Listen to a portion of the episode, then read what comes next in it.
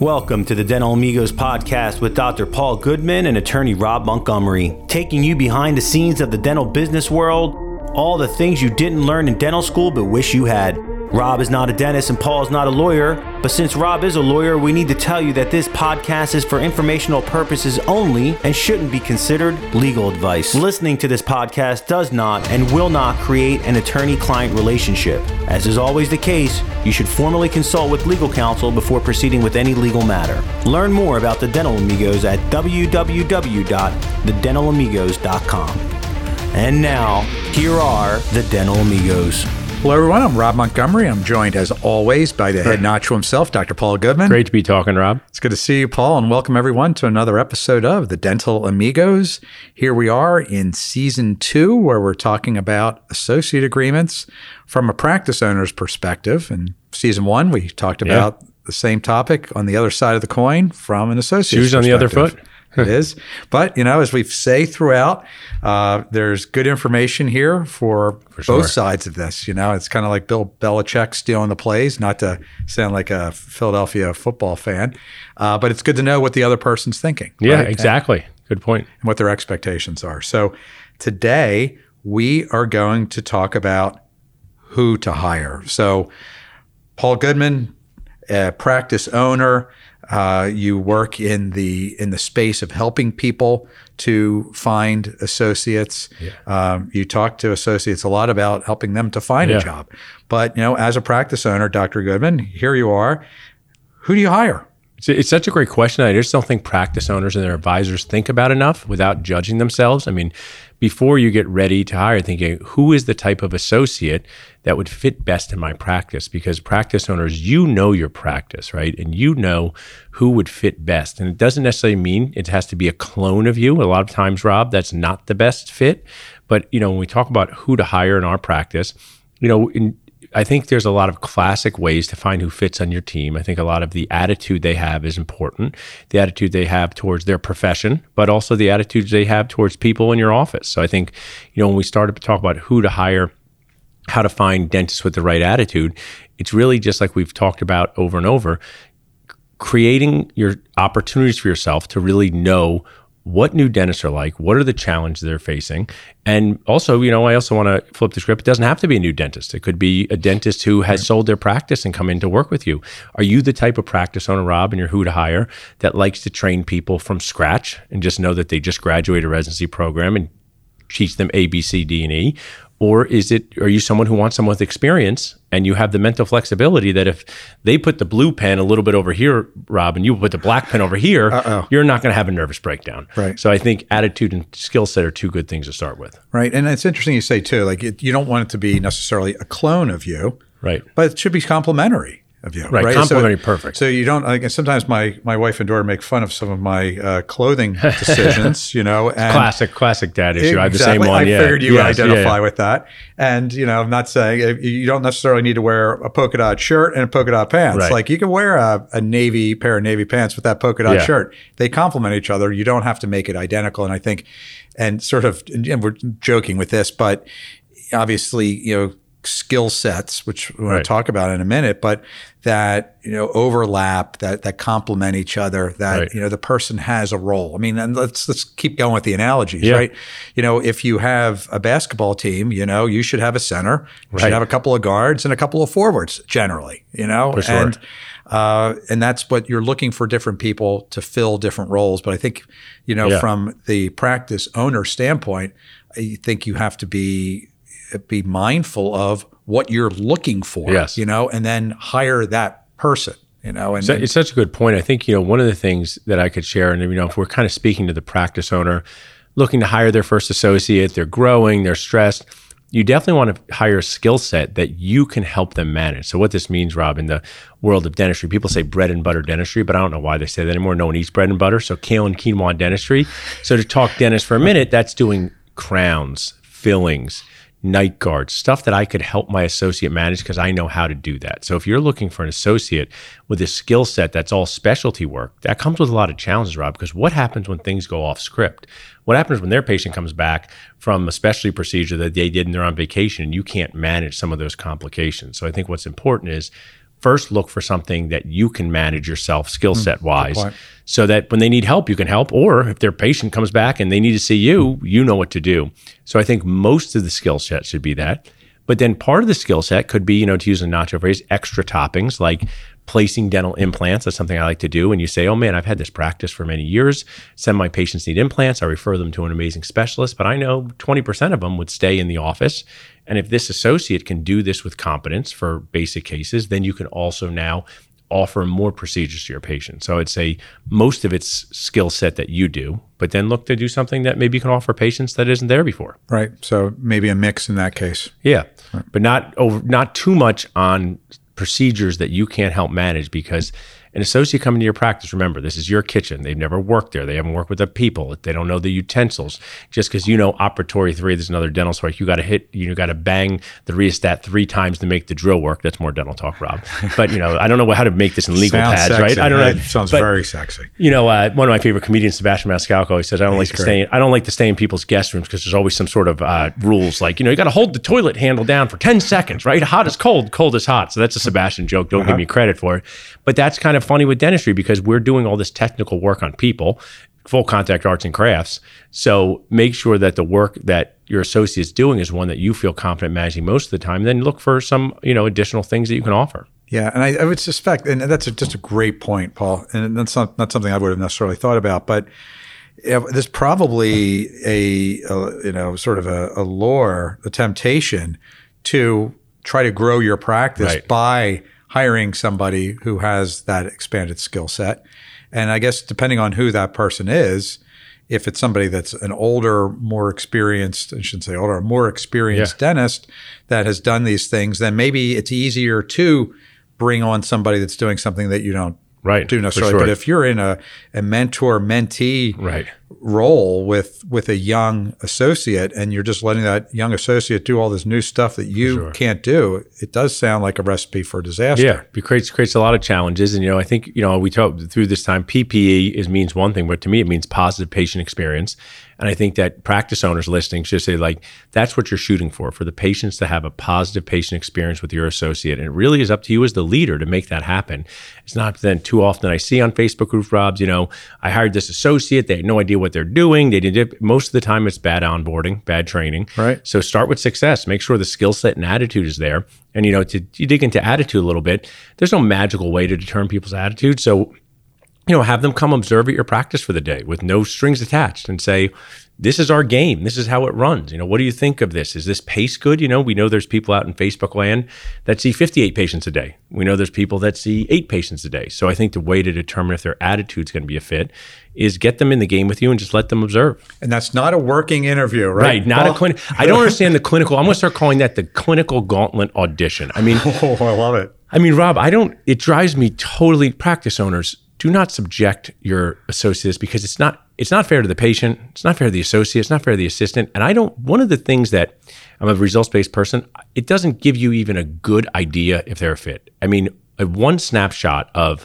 one tort that someone wrote, Rob, I don't know if I'm talking right, like, maybe it's their best tort, maybe it's not. It's just unfair to judge people, body, to people's body of work on that especially on patients they've never seen before. So, I mean, I don't know, maybe you we should do a funny, you know, legal version of this where you say, walk into this client and tell them about their APA. Oh, you don't know this client at all. So when they walk in and the client is, you know, in, in the dental world, Rob, what if they don't open wide? That's pretty tough. I don't know how tough, what clients do to be tough. Maybe they um, don't We, we prepare have for your, people with challenges, Paul. yeah, I mean, no you, and you know them as the owner, Yeah. and even your existing associates know them. Mm-hmm. So, I mean, imagine you you as a as a legal practice or you wouldn't want to walk in someone else's legal practice and say, "Hey, just go work with this client on this thing." Surprise! So, Yeah. I think that you know having them observe skill set attitude Well, is I really think, good. and as you said, you know, like they can, you can gauge their attitude without trying to evaluate their clinical proficiency, like Right. under the under the spotlight. You know, the, Exactly. gaunt, the gauntlet or whatever Yeah, you call clinical, it. right? clinical, gauntlet audition, right? Yeah. Yeah. you know, and so uh, and and I think with that is you're trying to evaluate attitude. It's sort of like being at a party. You know, Yeah. is this person are they getting along with everybody? You know, do they have a good way? They have you know, are they pleasant with the patients? Are they pleasant with the other people Yeah. that they're meeting? You know, do you feel like hey, this is a good person to have in the office? sure. You know, and I think a lot of times we all have that spidey sense to tell Right. whether or not this is going to be a good fit. And uh, sometimes you should probably trust that Right. spidey sense, right? And I think you know as we move on, is this that's just my my best practices for practice owners. It is you know start your search early, give yourself options, so you don't feel like you are pigeonholed. Use a cliche into this one person because it's the only person you met. So I just think it's just good best practice for our practice owners to be able to evaluate multiple different candidates in a fun and friendly way and find the right fit for you. And then and so in doing that, you know, you really have to keep in mind what your your midterm, short term, Yes. long term goals are, right? With this. Totally. So I mean, I've I've hired you know ten associates with specialists. I love doing it. I love working as part of a team. But if someone you know, we had one of our spec- our associates move across the country. I used my own invention, Dentist Job Connect, to uh, help replace that as- associate who's awesome. But if that associate came in and said, "Hi, Paul, I'm here to interview you. I'm, I you know really want to work with you. I can do all of this stuff, but I want to buy into this practice in the next year," it just wouldn't be the right fit for my brother and I. It doesn't mean it's bad. It just means there's no place for that. If they said, I might want to be a practice owner over the next decade, then I say, okay, well, maybe there's an opportunity for us to collaborate. So ask them about them without being too positive or negative, but just to find out. Because you know what track your position is going to be on. And if you have misaligned goals, there's going to be friction at a point. And they don't have to be perfectly aligned, but just get some understanding. You know, sometimes associates say, I can't believe I've been offered to buy into this practice. I go, How long have you been there? Six months. I go, Well, give it a little more time. You sure you even want to buy into it? Oh, right. jeez. And then, you know, a practice owner, you guys, practice owners, me include, sometimes your expectations are unreasonable. Say, find me associates who only want to buy into this practice. I go, how do you know you're going to like working with them? So just ask Yeah. some general midterm, go- midterm and long-term goals. I mean, it just gets to help you to get to know your associate as a professional person, person as well. But you're going to hear things in that conversation that's going to say, yes, this is going to be a fit, or maybe we're not aligned. Yeah, well, it, it goes to expectations. Yeah. You know, and if and if they have a totally different expectation, as you said, that you're not going to be delivering on, be able to deliver on, then you know it's just a matter of time before that relationship fails. And you know, and, and let's just kind of back up, you know, or I should say, rise up, Yeah. big picture with all this stuff. You know, these are important decisions because there's a significant investment Right. in the time to hire these people, the time to interview them, the time to onboard them, the time to mentor them. That, you know, Right. just like any other investment, and the time is in this context a, a big investment, you want to see a return on for that sure. investment. And and the uh, thing I was saying at the thing we uh, our awesome boost was about ROI, relationships, opportunity, impact, not the money ROI. And the thing that I can share, Rob, is you know all of us feel frustrated when people leave us, good reasons, not so good reasons, moving across the country because they, oh man, I got to train someone new. But it's doubly hard when they've developed a lot of relationships with patients and Mm-hmm. now the patients are disappointed to pay whatever happened to dr smith some of these are just normal circle of life things right, Right. but if someone has such a short time frame before they want to leave and buy a practice your practice might not be or your practice might be the right fit for them because maybe you're the practice you maybe you're listening and you have 20 associates in five different practices and you say a year that great give me a year right. but most solo practice owners are looking for to develop a relationship over a longer term because they're going to be meeting their patients Right. Well, but also, and the amount of time it takes too, and and the you say the burden, the drain when you are a solo. Yeah, because if you are a solo and you're onboarding somebody, you're mentoring somebody, when you're doing that, like nobody else is there to take care of it. It's not like part of this bigger organization where you have ten people and one of them is spending time with this new young person. For sure. It's kind of like what we have here in our firm, you know, which is I could tell you back in the day when I was a sole practitioner going from one to two or two to three, it's like, wow, okay Yeah. this is this is tough, you know. But you know, the more people you have, you can kind of spread that around, or the impact of one person spending a lot of time. But if you are the hate to use the word producer Yeah. in the practice, right, and you're taking your time to train these other people, this other person, like that's a huge investment, and Yeah. you want to make sure that you know you're doing it for at least for as much as you can control it with an outcome that's going to be a long-term outcome that's going to Yeah. be successful and you know you want to do what needs to be done to lay the foundation for this being a successful relationship Yeah, for sure. And I, I think you know what's important to share with practice owners is we should just be less judgmental, but more curious about these things. Because if I was auditioning for a new friend and they said, Hi, Paul, I like to kayak and I like to hike, I say, You're going to be a great friend for someone who's not me. Right. and it doesn't mean that kayaking and hiking is a bad thing to do because I like going to museums and eating nachos. It goes, Sounds like you are a good friend for me. so I think we just get too judgmental ourselves and we should just be curious and have these good conversations. That's why, you know, as a practice owner and who to hire, spend some time getting to know your associate just as much as a professional as a and as, as a person because they go hand in hand. Right, and especially in a small office like Yeah. that. Yeah, which most dental offices are. Uh, one last area I want to touch on too, Paul, is experience. Yeah. Right, and so some of that is going to depend, obviously, on the nature of the position, what your goals are. If you're bringing in somebody who is a new or recent grad, or somebody that is a uh, a med, Yeah, right. Medium age dentist. You know the lingo. dentist. That's yeah, great. I do. I should. It's been drilled into me enough.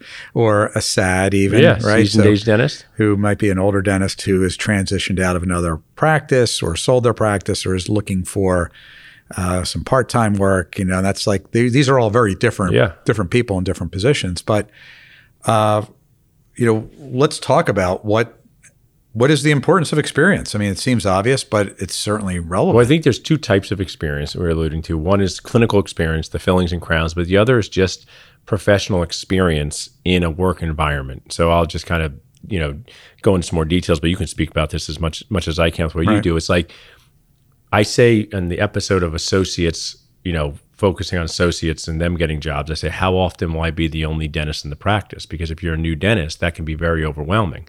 If you're a dentist, we just connected a dentist who's 60 who sold his practice with a group of people that own 29 practices. So that dentist is very comfortable being the only dentist in the practice. So for practice owners, my advice to you is to say, you know, three out of four days a week, you're going to be at this practice by yourself. How does that sound to you? Because it goes to the experience. If you're if you've done three crowns in dental school and you're like, oh geez, who am I going to ask for help? That experience problem raises, you know, becomes a challenge if they need someone to clinically help them. right. And then also making decisions. So I think you, you practice owners, you can be your input, Rob. It's really important to not just evaluate, oh, they did 14 root canals or they did 87 extractions. It's how long have they been playing this game of dentisting, as I say, mm-hmm. in the real world, which comes with both the clinical and I don't know, the school of real world hard knocks. Right, right. Managing, working with people, Yeah. dealing with, you know, solving problems. I mean, I mean, how much as a as a practice owner, you know, it, it doesn't come up in your job description, or at least if you had to list the ten things that you do or the top ten things, problem solving is probably not on there, but it's probably what you do more than anything, Yeah. right? I also feel like uh, experience is, you know, it doesn't necessarily need to be clinical experience either Right. or professional experience. I think, you know, uh, and we see this too in our world. You know, did this person ever have a job Right. before? You know, and uh, I sound like some cr- old curmudgeon for saying this, but you know, the world has kind of changed, Yeah. kind of, right? Sure. Yeah. uh, where you know people that are successful academically in college that get in you know people that are successful academically in high school that get into a good college that are then able to be successful at college to get into dental school or law school in our case uh, there's it's it's a very uh, very challenging path sure. academically you know and so back in the day where you didn't have that much homework and it was easy to have a job bagging groceries or working as a lifeguard or working in some sort of you know at the, Yeah. the gap or some sort of retail like that was sort of a normal thing now you know between you know, sports athletic Right. commitments you know insane uh, expectations and for homework and you haven't gotten into this n- just evil world which is out Yeah, there with yeah, all right. that ball. but you know it's hard for people to have job experience which when they I, get out which I think is they get out of dental so school poignant. I mean, one of the things I was sharing, I know when I come into this, do this podcast, you guys all ring a bell and say our favorite clients here, Paul Goodman, you know, but really in, in just to put context on it, you work with a place with attorneys and your customers are not often walking in, right? Mm-hmm. So you really only have to deal with each other face to face. And that's a whole thing, but you're dealing with not even anymore that's yeah, right. like that's But, becoming a thing of the You know, it's like you have a team, and I have a team at Dental Nachos, and our customers don't walk in, and we deal with each other, right? Mm-hmm. In a dental office, you deal with your team and the customer. So, does the person have any experience with customer facing jobs. Exactly. Because that is a whole different part of your brain. It way different and way more difficult. Someone who's been a restaurant server, a dentist, head of dental nachos, head of dentist job connect, a broker, I will share that being a dentist in a dental office where the customer's six inches from you and you're with your team and there's usually don't want to be there is an entire skill set that nobody teaches you. Yeah, and and and it's and it's becoming increasingly rare for somebody, a young person, Yeah. a young professional, to have that experience. So, you know, we see this a lot where people submit resumes, uh, and they've never held a job. Right. You know, and here they are. They're 25 years old, and it's their first job in their life. You know, and, and, and they've done the things you said. They, thing. they've run through all the hurdles and they say. I'm here. Done everything but right. there's this whole, you know, we the theme of this previous boost camp, which you were a part of, was communication so key. You know, they asked the practice owner how you double your practice. That's how I talk to my patients. I was a nurse beforehand, right? This person was actually a hospice nurse. So he had some pretty Uh-huh. There difficult conversations. And he went to dental school a little bit later. And he basically said being able to talk to patients and navigate tough conversations is, is difficult. Then you turn around, you have to navigate them with your team. So, practice owners, just be aware and prepared that these amazing young dentists, new dentists who have done everything right and in some ways have learned these technical things that are far superior to anything we learned in the olden days, right? So, they have a lot of value. But when it comes to working in an environment with people, they might have zero experience. And that's just something to really look out for. or look out for, or the flip side, to look for somebody that's had that experience. Yes. So, I mean, and I don't know what the what the quantitative hiring thing is in in dentistry. I mean, I don't know. Do you look at people's GPAs in dental school? Not you're hiring? usually. You don't usually look at that. You, it's, it's a lot of their uh, postgraduate experience. It's usually not the GPAs. It's really just some references. There's really not a lot of good standards for Yeah. what people have done. It is nice to know what other things they've done besides dental school. Just to, you know, I was a restaurant server for years. I still use that as the example of why Mm-hmm. I learned to deal with people because you deal with a lot of problems. Like you said, it's it's solving problems, asking, answering questions. You know, Right. I mean, so if, if you're a practice owner and you see somebody who was uh, a waiter in a Mexican restaurant through college or maybe Yeah. even in dental school, hey, you know, that's maybe somebody that you need to to, to bump up Yeah. up in your list. And maybe they didn't go to as prestigious of a school as somebody else, but this might be somebody that was actually out there with with real world experience. Yeah, I mean, it's a, you know, it's a, to the A words. It's it's much easier to help train the ability than train the attitude. I mean, it really is, and it's not even judgmental on people. It's not about bad attitudes. It's just maybe outlook is the same. And you know, that's why I think uh, practice owners need to put themselves in environments with dentists looking for jobs, so they start to kind of get some insight. So when someone goes, you know, I'll say, I'll say sometimes, Rob, to a practice owner, if you're listening, I'm kindly annoying. You I say, oh, come to a Rosie's Taco Shop because you know we have all these awesome young dentists come, and you know you you might want to meet an associate. They go, I don't need one now. I go, well, you might need one later. Start practicing, right? You know? right. Start asking them some questions. How do you even know what a good one is and Right. a bad one? You know, and and, and I'll, let's maybe we'll wrap it up on this metaphor. It's like in wine, right? Right, yeah. You, if you are a professional wine taster, sommelier, or somebody that's really tasting wine for a reason, a purposeful wine Yeah. taster, we'll call it, Yeah, because like you can that. be an amateur as, as well. Like nobody drinks just a glass of Burgundy or a glass of Pinot Noir.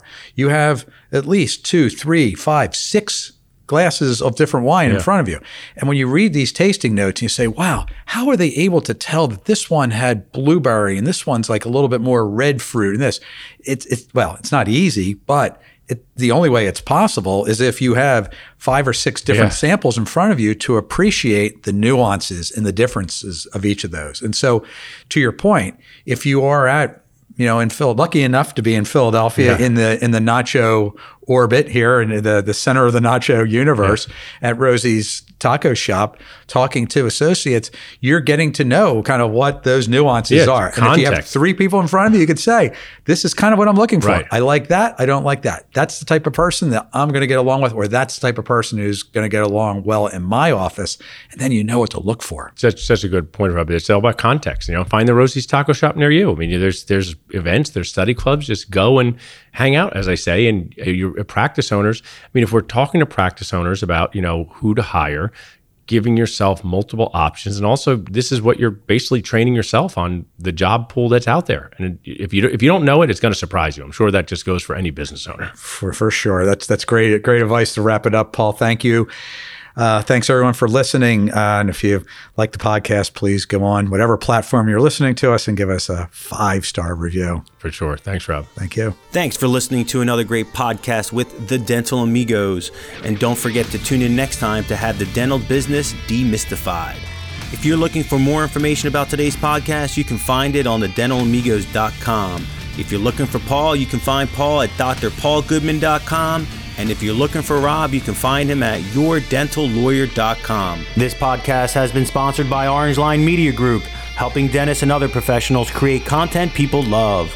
Find out how we can help you take your business to the next level at www.orangelinemg.com. Till next time.